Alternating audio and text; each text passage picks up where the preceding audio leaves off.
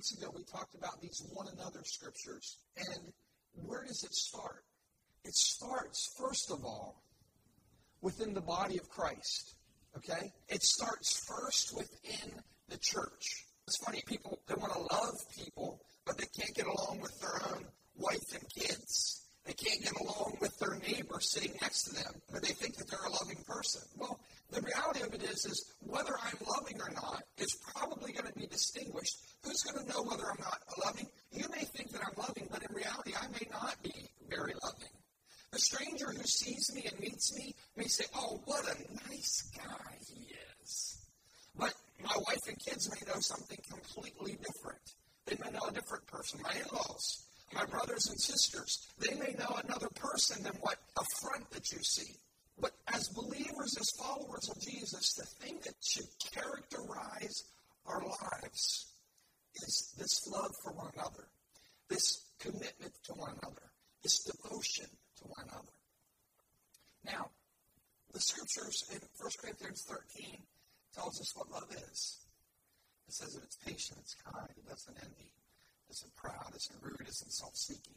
It goes through a whole list of, it's not easily angered. And if we say that, there's probably a lot of us who have a long way to go in this area of loving one another, in this characteristic of being committed to one another. There's probably a lot of us that we can say, you know what? Wow, I gave up, and we have the things that we gave up, you know? Thank you, Lord, I gave up cursing like I used to curse. Oh, God, thank you, I gave up, I gave up those habits. They held on for a while, but I overcame them. But Jesus says that you're going to know his disciples because of this love for one another. The love of God, and we need to focus on that more. The love of God does not, though, the love of God does not mean that we don't address other issues that are going on. Part of loving one another is being honest with one another and being committed to one another. And the Bible says that we're supposed to speak the truth in what? In love. So sometimes people think that if we love one another, we just let everything go. Whatever people want to do, whatever people want to say, the love of God is going to compel you to stand up for what's right. Other people's kids, there are certain areas of life where I have responsibilities. And really, as a believer, we have a responsibility to the whole world. So that's the hard part. We have a responsibility to care not just for my kids, but for my primary responsibility. If I see my kids going the wrong way, if I see a family member going the wrong way, if I see a person going the wrong way, I have a responsibility. The love of God should compel me to rescue them, to care for them, to warn them.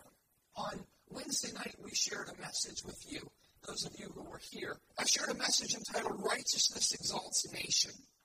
The biblical principle is that when a nation upholds God's high moral standards, it will rise to a place of honor. When sin is tolerated, and we're talking about love, when sin is tolerated and even celebrated, it will lead to utter humiliation. When we look at the condition of our nation, it should bring us, as followers of Jesus, great concern. Before we address the ills of society, we must first address the sin and deception that has slipped into the church. And if we love people, we're going to protect them. If we care for people, the love of God doesn't tell us to shut our mouth. The love of God tells us to speak up. The love of God tells us to warn, to protect. Here's the reality in many places in the church. The love of many has waxed cold. The passion for God that once gripped man's heart has diminished, leaving many simply going through the motions, focused only upon their own comfort. Popular opinion has become the standard in place of the Word of God. It used to be that the Word of God was the standard by which we live. Now it's popular opinion. Many people are biblically illiterate. They do not even know what God requires of them. They listen to what society says instead of understanding what the Word of God requires of them. That makes it possible for false teachers who have come into the church and deceived many by saying that God has changed his mind. That somehow now God has changed his mind because we live in 2016 on things such as homosexuality and sexual purity, the murdering of innocent life and rebelliousness. Church members spend their time drinking and partying and watching pornography, and then they wonder why there's no power in their lives and why they're not hungry for God.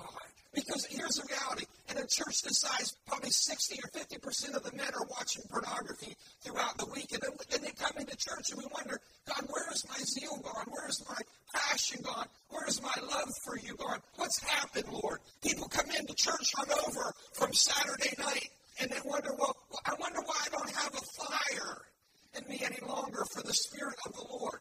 I wonder why I don't want to be at the altar drawing near to him and being filled with the Spirit, because you accepted a counterfeit of being drunk with wine.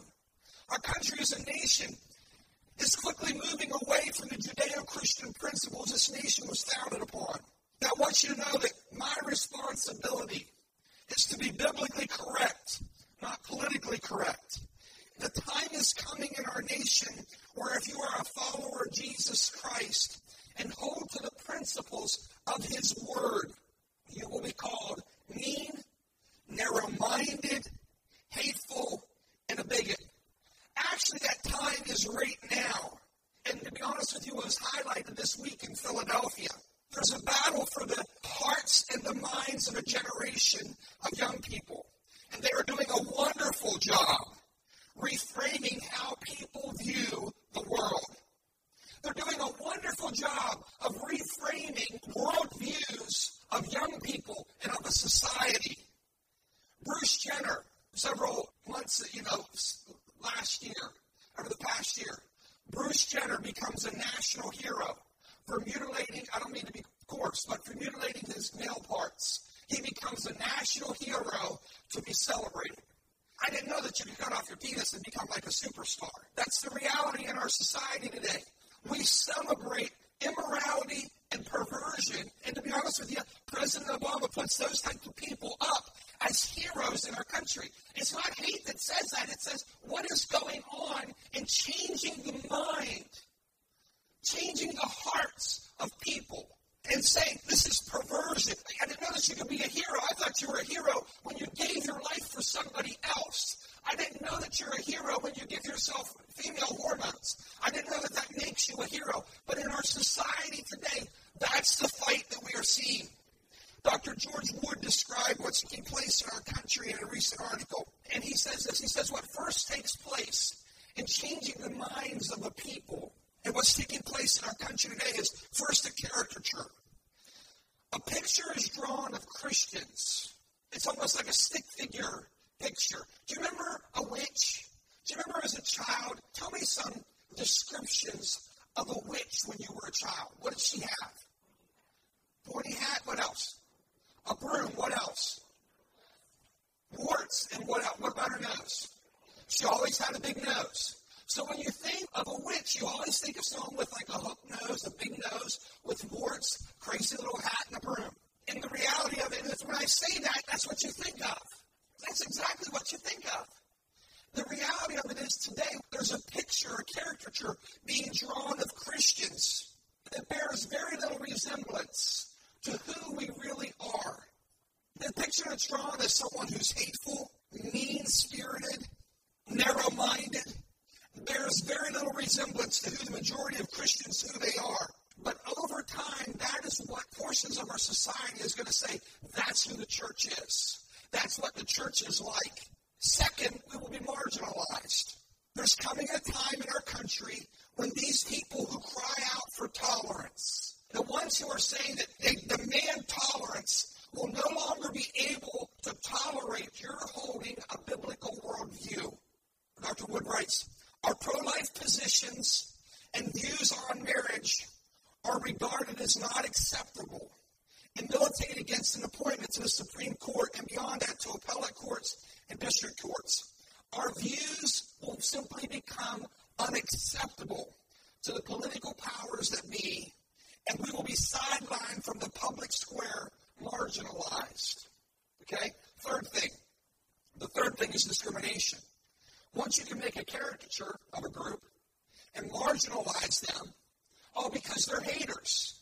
They can't possibly be in a position of authority. They're narrow-minded. Their worldview is too closed. The ironic thing is the Christian, Judeo-Christian worldview has built this nation into the mighty nation that it was. It was those biblical principles of liberty and freedom, of honesty and integrity and hard work that are laid out in Scripture that have built this nation into a great place. Dr. Wood writes that the biggest example of that from a legal point of view are the recent cases from the Supreme Court of Hobby Lobby and our neighboring company here that many of you drive by every day, those of you who live in Bowmansville, Conestoga Wood, and other places like the Little Sisters of the Poor.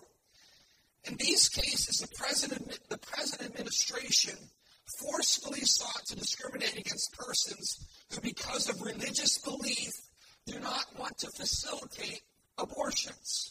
And so luckily, the Supreme Court ruled in their favor. But if you pay attention this week to the DNC, if you listen to that on TV, they are saying, we are in a battle for the soul of our nation.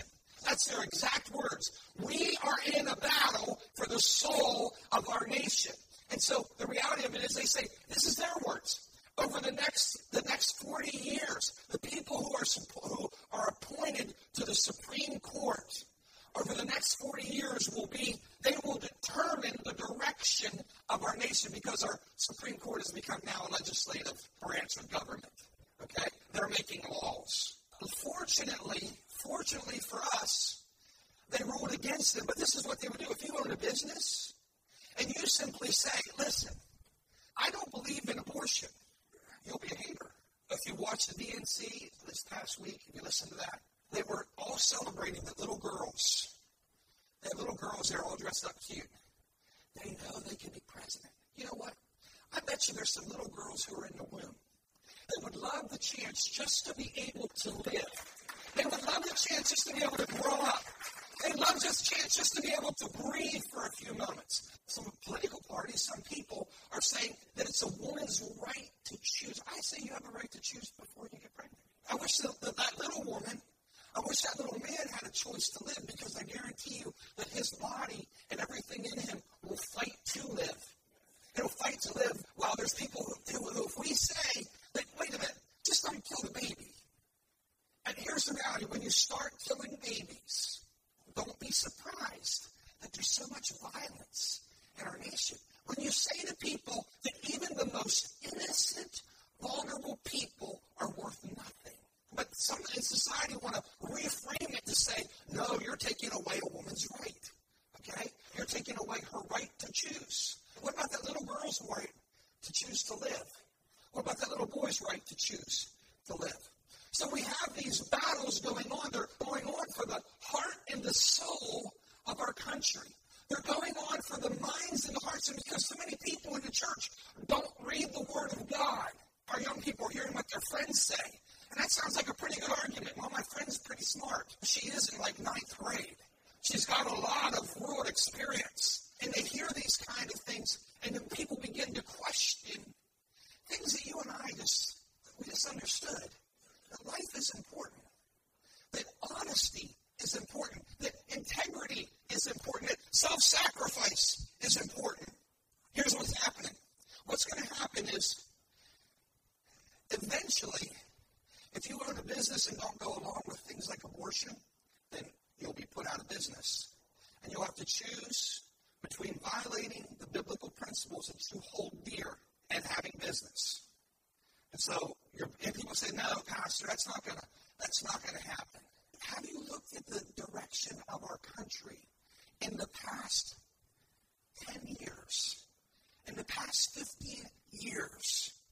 So they'll be forced out of business. So you'll have to choose on whether you violate biblical principles simply to support your family and to stay in the business. Finally, fourth is persecution.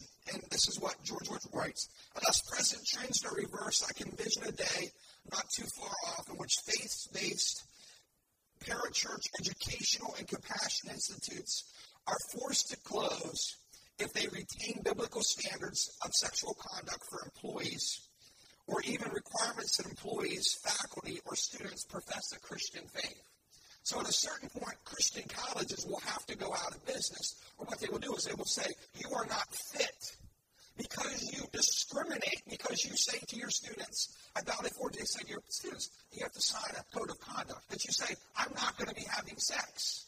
If I'm not married, I'm not going to be having sex. To be a professor there, you sign in essence, a code of conduct that you say, I believe that Jesus Christ is my Lord and Savior. I will not be going out and getting high and drunk. I'm not going to be having sex with some other man. I'm not going to be committing adultery. I'm not going to live that way. And if you live that way, then what they would do is they would remove them from their position and say, you're not fit to serve in this position. But what will happen is there'll come a time where they will say, you're discriminating. You're discriminating because you have these beliefs. So we're going to take away your tax-exempt status. Your students won't get financial aid because you're discriminating. These are the things that are kind of headed down the pike for our country.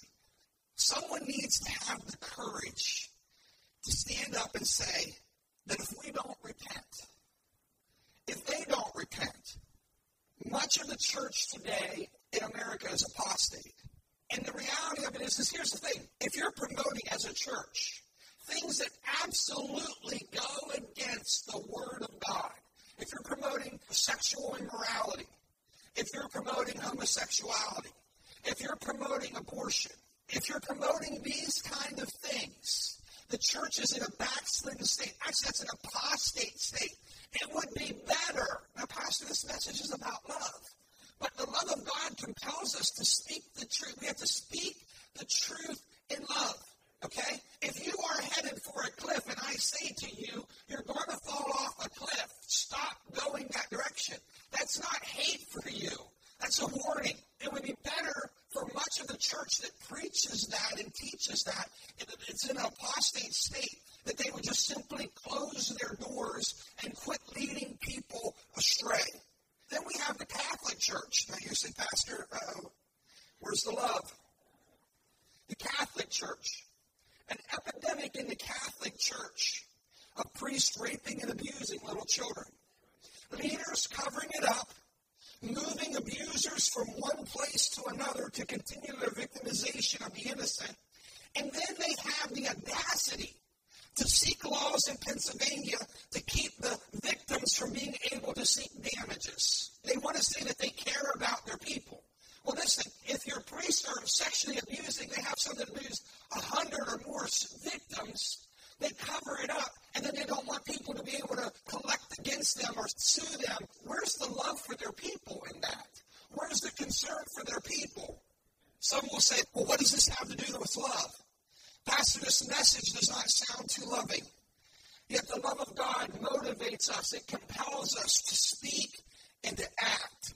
It's not hate to warn someone. If they continue in their course, their current course, it will destroy them. Yet that's what many would have you to believe, that if you speak out against sin, that you do not have love in your heart. It's a lie. John the Baptist came as a preacher of righteousness. And the political leaders of his day cut his head off and carried it in on a platter because they didn't like what he said because he offended them. He called the people to repent. He addressed the sin and the corruption of the current contemporary society and system.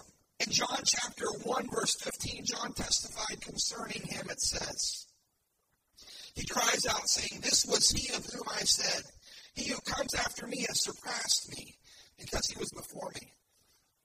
From the fullness of his grace, we have all received one blessing. And this is the verse I want you to focus on.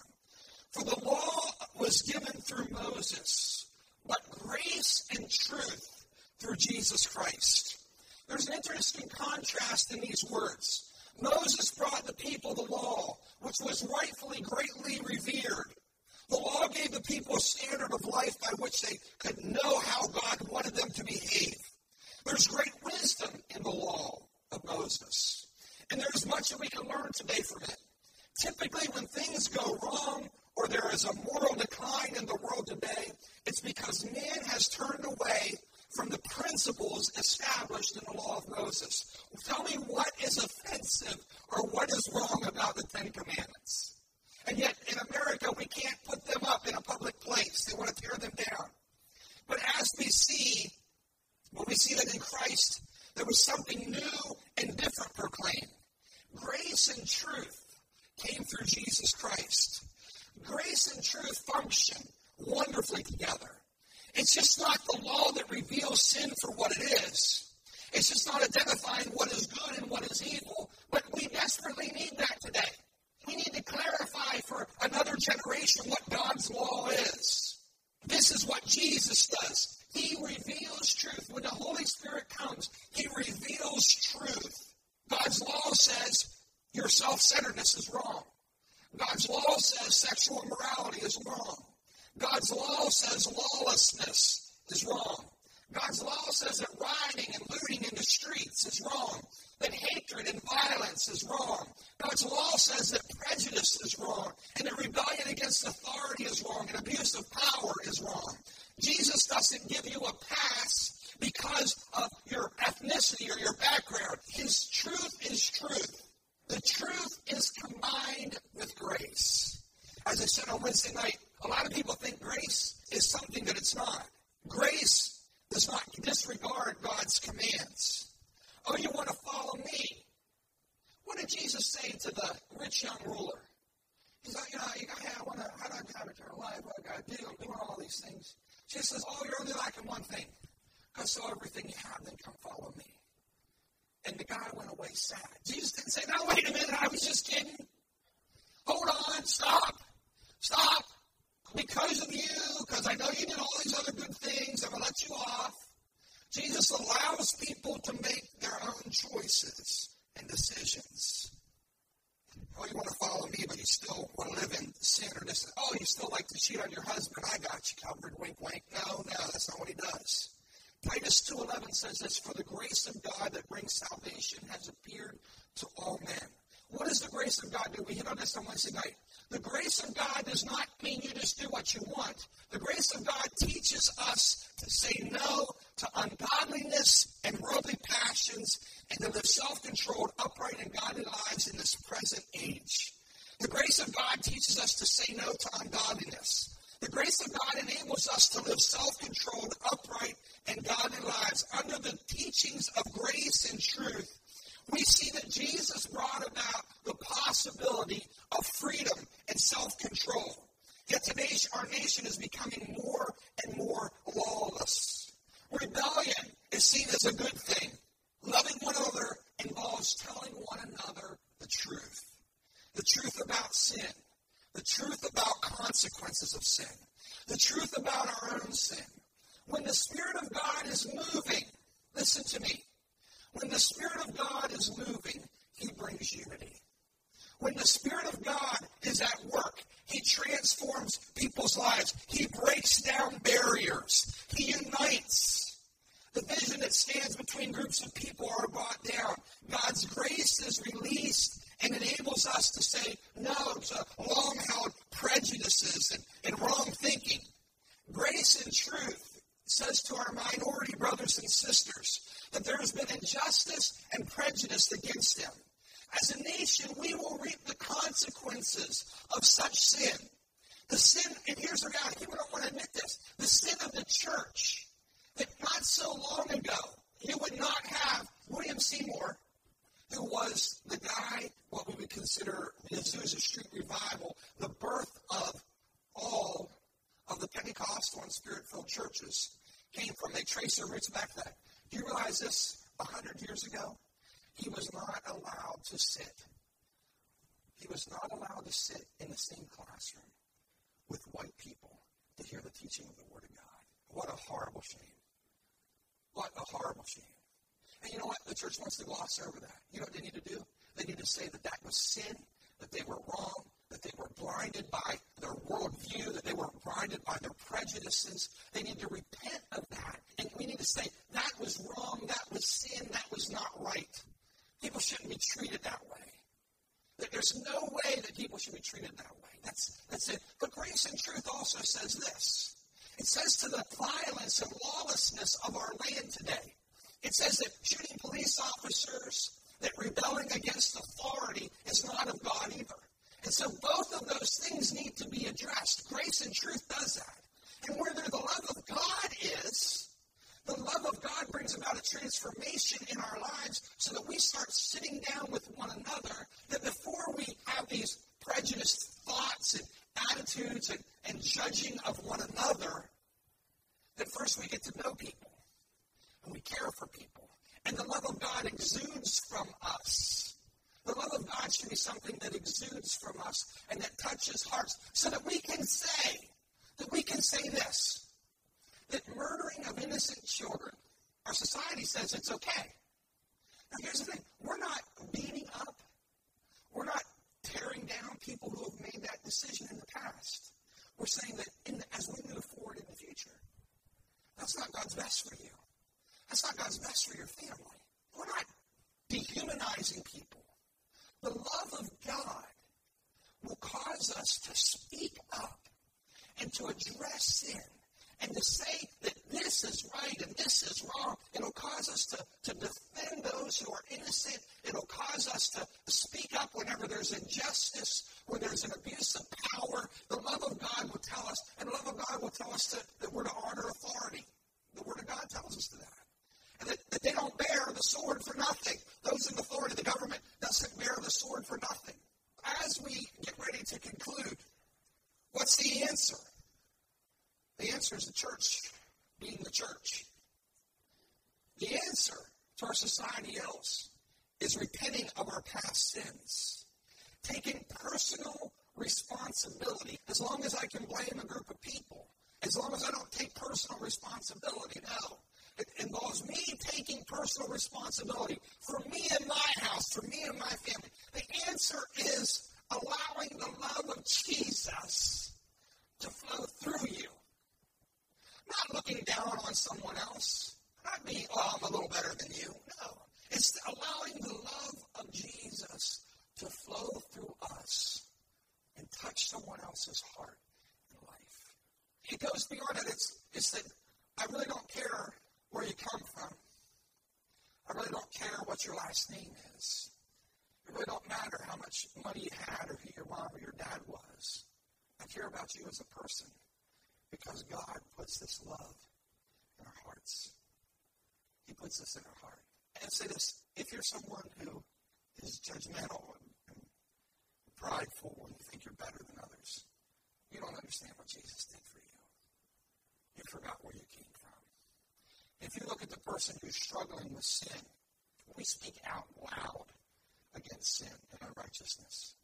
But if you look at the person who's struggling with sin and look at them with arrogance or pride, you need to be taken back to the cross and remember what Jesus did for you that day. You've forgotten where you came from, my friend. You've forgotten your desperate need. As a church, my prayer is this for us. My prayer is that the love of God will compel us to forgive. The love of God will compel us to act. The love of God will compel us to repent. The love of God will compel us to reach out and to touch people and to be concerned with people who are different than me, from a different background, different community, that the love of God will move upon our heart. Father, I pray that as we leave this place, that we would search our own hearts and we would ask ourselves, am I controlled and led by the love of God, or am I arrogant and proud? Lord, I ask you that you would speak to us in a very real and powerful way and allow your love. Lord, let us get rid of the sin. Let us get rid of the sin that so easily besets us. Let us get rid of the compromise in our lives. Let us get rid of biblical illiteracy and get into your word and allow you to teach and train us in the ways of God and help us to follow you and be your light. And be a true example of who you are to the Republicans, to the Democrat, to the independent, to the rich, to the poor, to the educated, to the uneducated, to our brother in need, Lord. Help us to be an example of who you are, and we'll thank you and praise you for that. In Jesus' name, and everybody said, amen. God bless you.